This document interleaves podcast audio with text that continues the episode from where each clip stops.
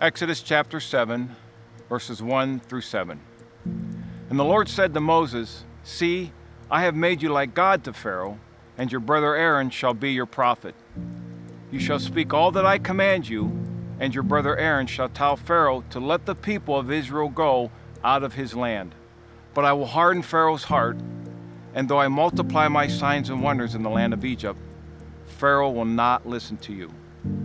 Then I will lay my hand on Egypt and bring my hosts, my people, the children of Israel, out of the land of Egypt by great acts of judgment. The Egyptians shall know that I am the Lord when I stretch out my hand against Egypt and bring out the people of Israel from among them. Moses and Aaron did so. They did just as the Lord commanded them. Now Moses was 80 years old, and Aaron 83 years old when they spoke to Pharaoh. Matthew 8, 23 through 27. And when he got into the boat, his disciples followed him. And behold, there arose a great storm on the sea, so that the boat was being swamped by the waves. But he was asleep. And they went and woke him, saying, Save us, Lord, we are perishing. And he said to them, Why are you afraid, O you of little faith? Then he rose and rebuked the winds and the sea, and there was a great calm. And the men marveled, saying, What sort of man is this, that even the winds and the sea obey him?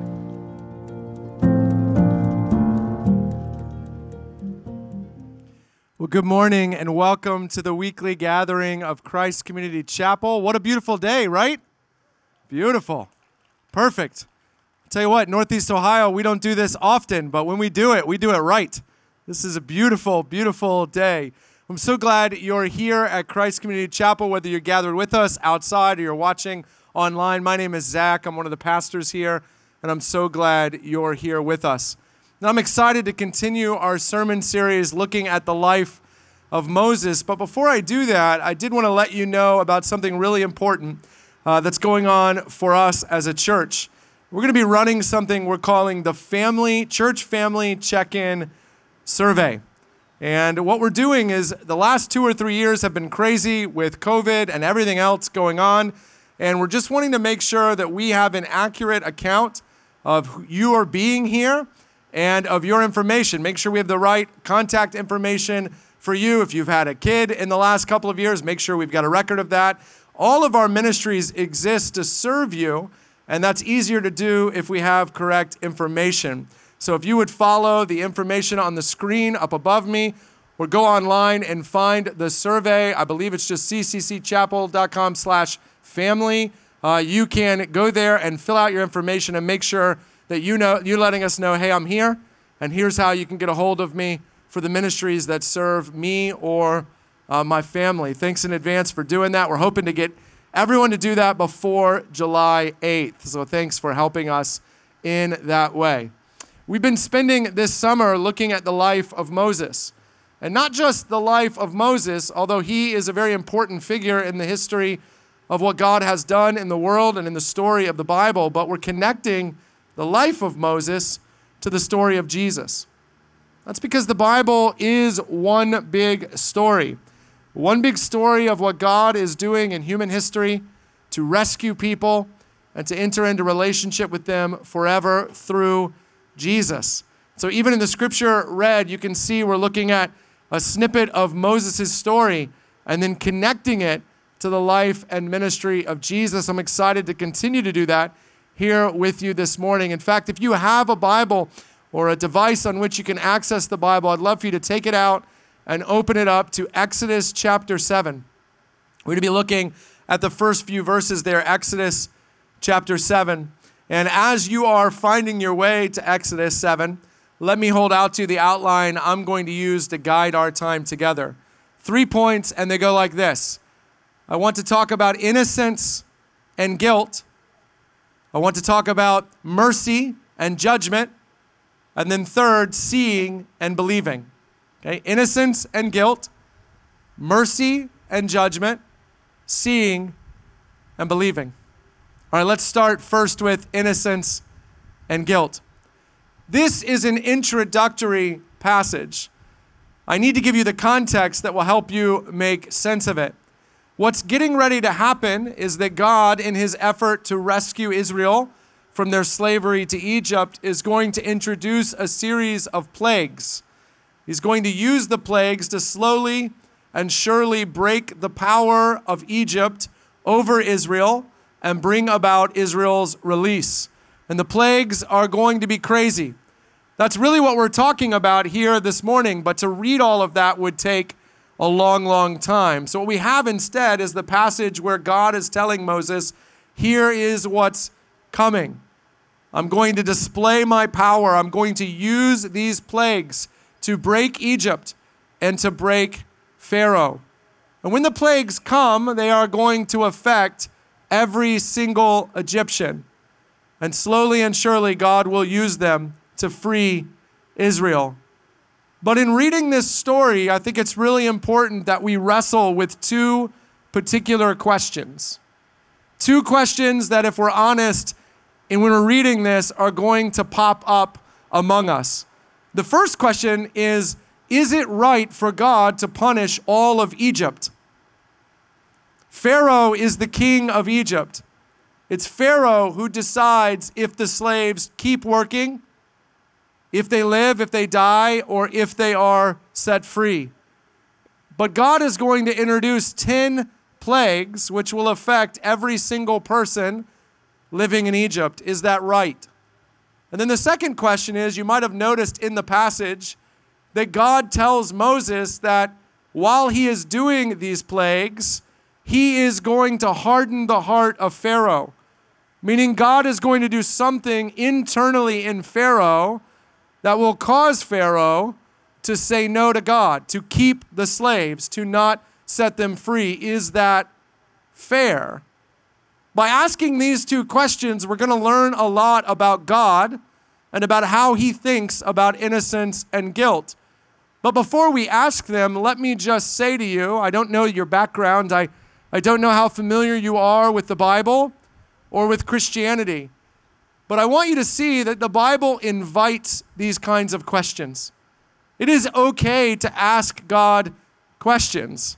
It's okay to wrestle with what you read to wonder about fairness, to wonder about rightness. God is not in the habit of seeking robotic approval.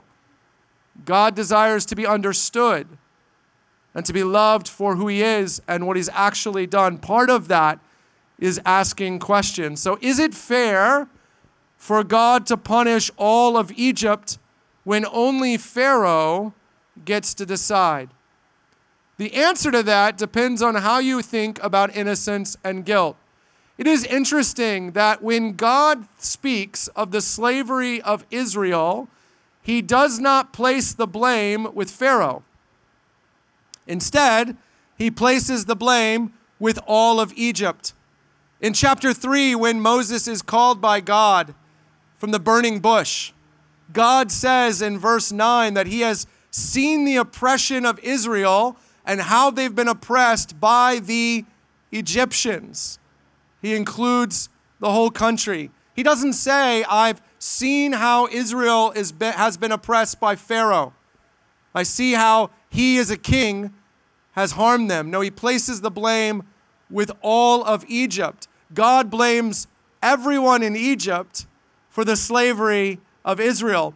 What's also interesting is that when Israel is finally set free, after the 10th and most difficult plague.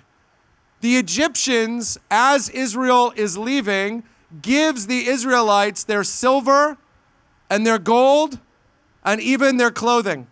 So as Israel is being set free, Egypt is saying, please, as you go, take our valuables.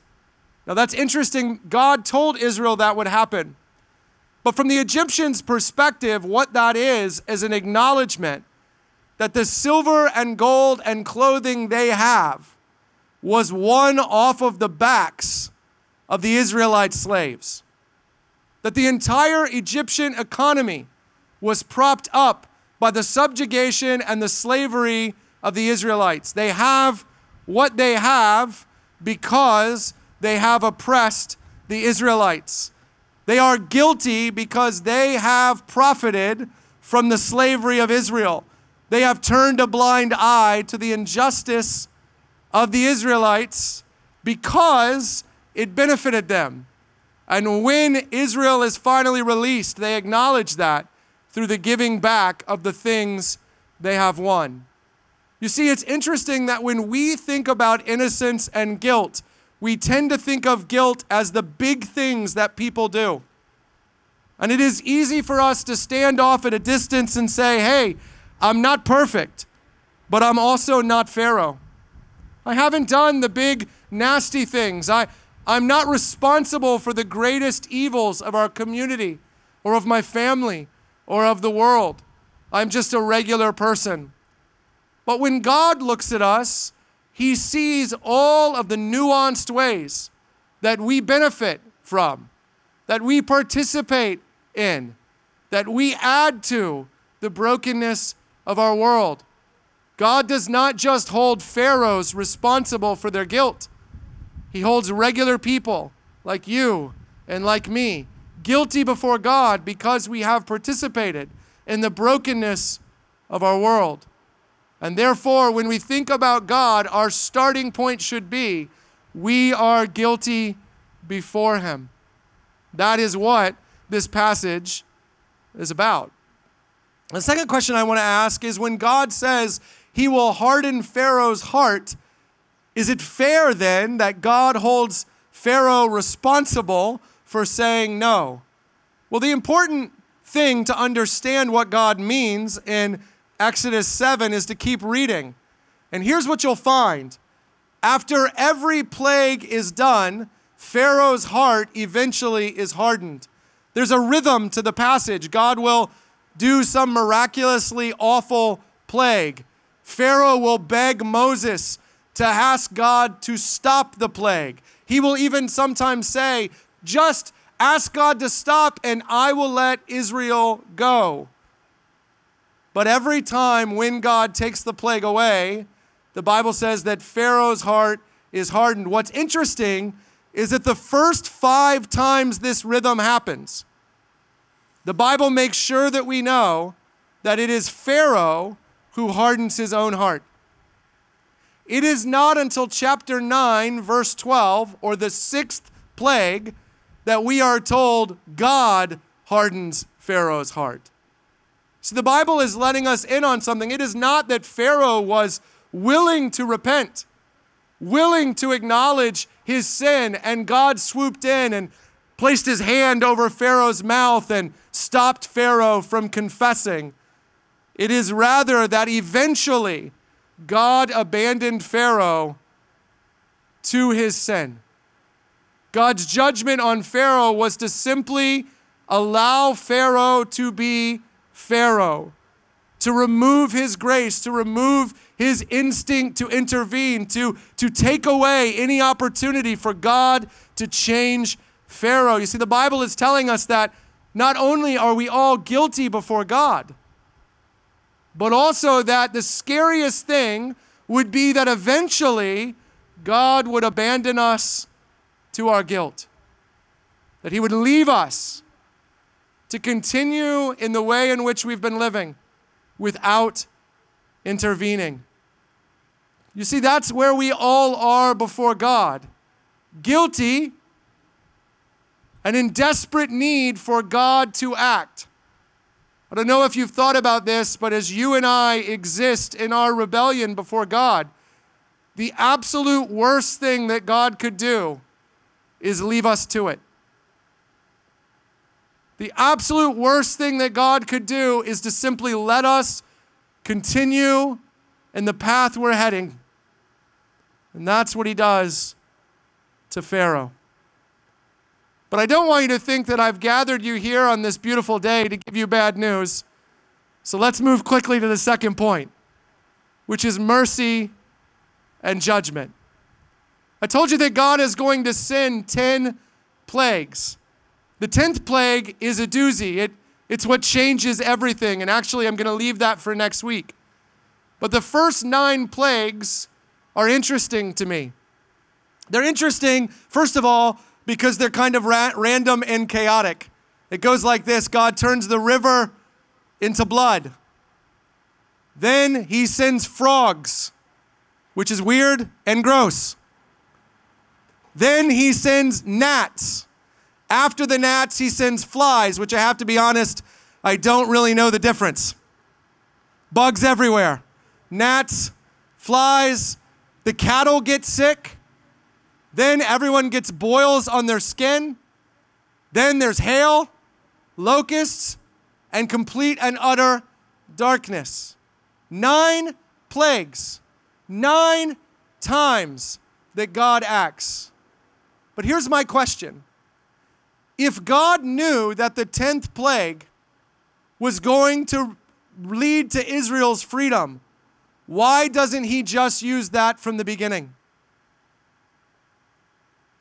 If God knew that the 10th thing He was going to do was going to set them free, why does He bother with blood and frogs and gnats and flies? with cattle and boils and hail and locusts and darkness. Why does God bother with that? Well, he tells us here in the passage, if you look at Exodus 7, this is what he says in verse 4 Pharaoh will not listen to you. Then I will lay my hand on Egypt and bring my hosts, my people, the children of Israel, out of the land of Egypt by great acts of judgment. And then listen to this the Egyptians shall know that I am the Lord when I stretch out my hand against Egypt. You see, God isn't just seeking Israel's release, He's seeking Egypt's attention. This passage is letting us in on something that to God there are two kinds of judgment. Let's call them little j judgment and big capital J judgment. Big capital J judgment is the kind of judgment that you and I think about. It's when we die and we stand before God and we give an account for our lives. And God lets us know whether He is for us or against us, whether we have passed His judgment or face His judgment. But you see, there's a second kind of judgment. It's a little j kind of judgment. It's when God introduces pain and difficulty into our lives in order to get our attention so that the big J judgment does not have to come. God tells Moses, I'm bringing nine plagues before the tenth plague because my desire is for Egypt to know who I am, for them to respond to who I am. As the Bible tells us over and over again that God's desire is to gather people from every tribe and every tongue and every nation, including Egypt, that God is for people, not against them. That the day of judgment is coming, but that God's desire is that none of us should fail in the face of his judgment. So he introduces pain and difficulty, little j judgment, in order that we might awaken to who he is, in order that we might seek his mercy and his grace. Blood, frogs, gnats, all of it seeking to get our attention. Now, my guess is that your house has not had an invasion of frogs. It is summer, so maybe an invasion of flies. My guess is you have not faced this kind of exotic judgment. But are you open to the idea that some of the things you are facing right now are feel like judgment, but are actually God's mercy to you? That God's desire is to get your attention. God's desire is for you to begin to ask who He is and what He wants and how He feels and how you can be right with Him. That God is not wanting you to face the ultimate judgment, the 10th plague, the final decision, without knowing that He is for you. Maybe some of you are gathered here today precisely because of the difficulty of your life, looking for answers. I know that we often want blessing from God. We want God to get our attention through good things But you and I know that when times are good, we are not often asking questions. When everything's great, we are not often wrestling with who God is and what He wants for us. It's in periods of pain, of difficulty, of conflict that He has our attention. Do not miss the nine opportunities before the tenth one comes. God's desire is for you, is the same for Egypt, that you might see, that you might know, that you might awaken, that you might ask for mercy before it's too late. That is God's heart. Mercy in judgment, mercy before judgment. And then here's the third point I want to put in front of you, and that's the relationship between seeing and believing. You see, God says that His desire is that in, this, in these miraculous, creative acts of judgment, that both Israel and Egypt would know that He is God, that they would see Him for who He is, that they would come to know Him. You see, what this passage is really telling us is that to God, there is no distinction between Israel and Egypt in this way. There are only two kinds of people to God. The dividing line of people is not Israel or Egypt, Americans or not, black, white, Hispanic, Asian, male, female, rich, poor, married, single. God's distinction is not any of those things. In this story, people are being divided into two categories those who see what God is doing and believe Him, and those who see what God is doing and ignore Him. That story is going to be woven throughout the Bible. Who will respond to the mighty acts of God? Who will see and believe? That's the question. As Israel escapes Egypt and is led to freedom, this question will be placed in front of them time and time again. God will be subdividing, even Israel, subdividing them into those who see and believe and those who see and ignore. It is no different for us. That's why we've connected Exodus 7 to the story we heard read about Jesus. Because Jesus is the Son of God, He's God in the flesh. He's the God who made the universe. He's the God who sends blood and frogs, gnats and flies, cattle being sick, boils, hail, locusts, darkness. He's that God in the flesh. That's why when he's on a boat and a storm comes and everyone's afraid they're going to die, Jesus is the one who can say, Peace, be still because creation responds to the Creator. But I want you to see in that story that it's a reversal of the plagues. This is so important. In Exodus 7 and 8 and 9 and 10, God acts over creation to bring judgment.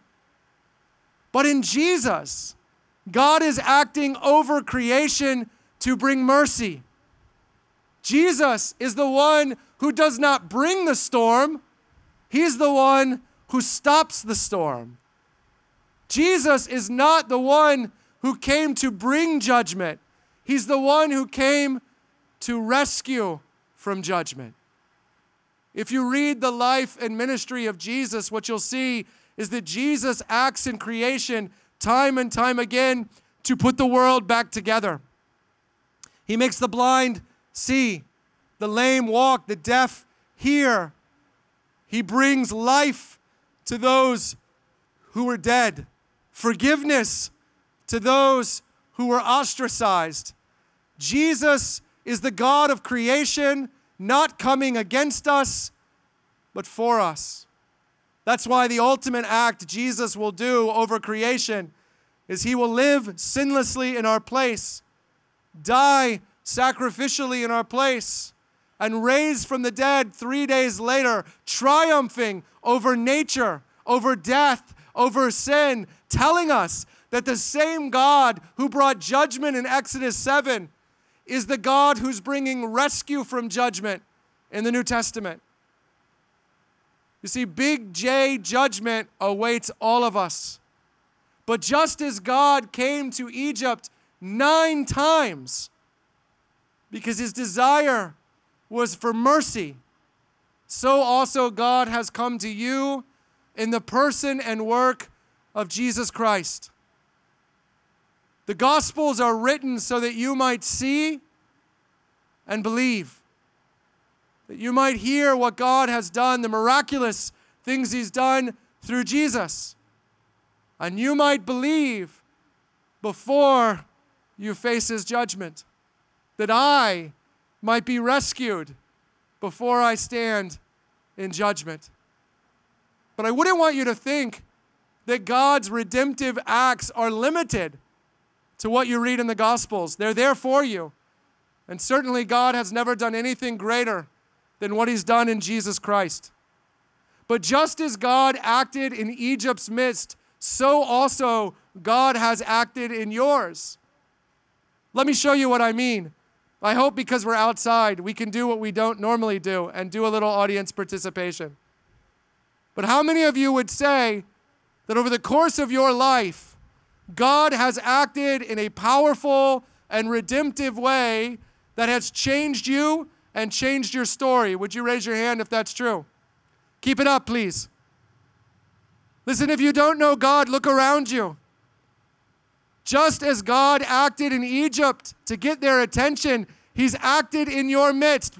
Keep it up, just a little longer, I promise. Now, if you'd be willing to tell someone about what God has done in your life, would you keep your hand up? If you're unwilling, would you put it down? Friends, listen. Do not miss an opportunity to see and believe the mighty acts of God in your midst. You may put your hand down. God's judgment is coming for us all. It was coming for Egypt. But nine times, God said, Egypt, I want you to know who I am. It's not too late for you. And it's not too late for you either. This yard is filled with people who would love to tell you their story. God desires mercy for you, not judgment. If you doubt that, look to Jesus. If you need proof of that, look to Jesus. If you need more, ask your neighbor. Let me pray for us. Father God, what a great God you are that you needed only to jump to the 10th plague to break Egypt. But you didn't do that because your desire is for us, to forgive us, to rescue us, to awaken us. Mercy, not judgment. Egypt missed it. Please do not let us do that. Those who have gathered here this morning, unsure of why they came, would they awaken to the fact that the difficulties in their life may simply be your loving desire to get their attention? And may they today, in Jesus, through the testimony of their neighbor, come to know who you are and how you love them. In Jesus' name we pray. Amen.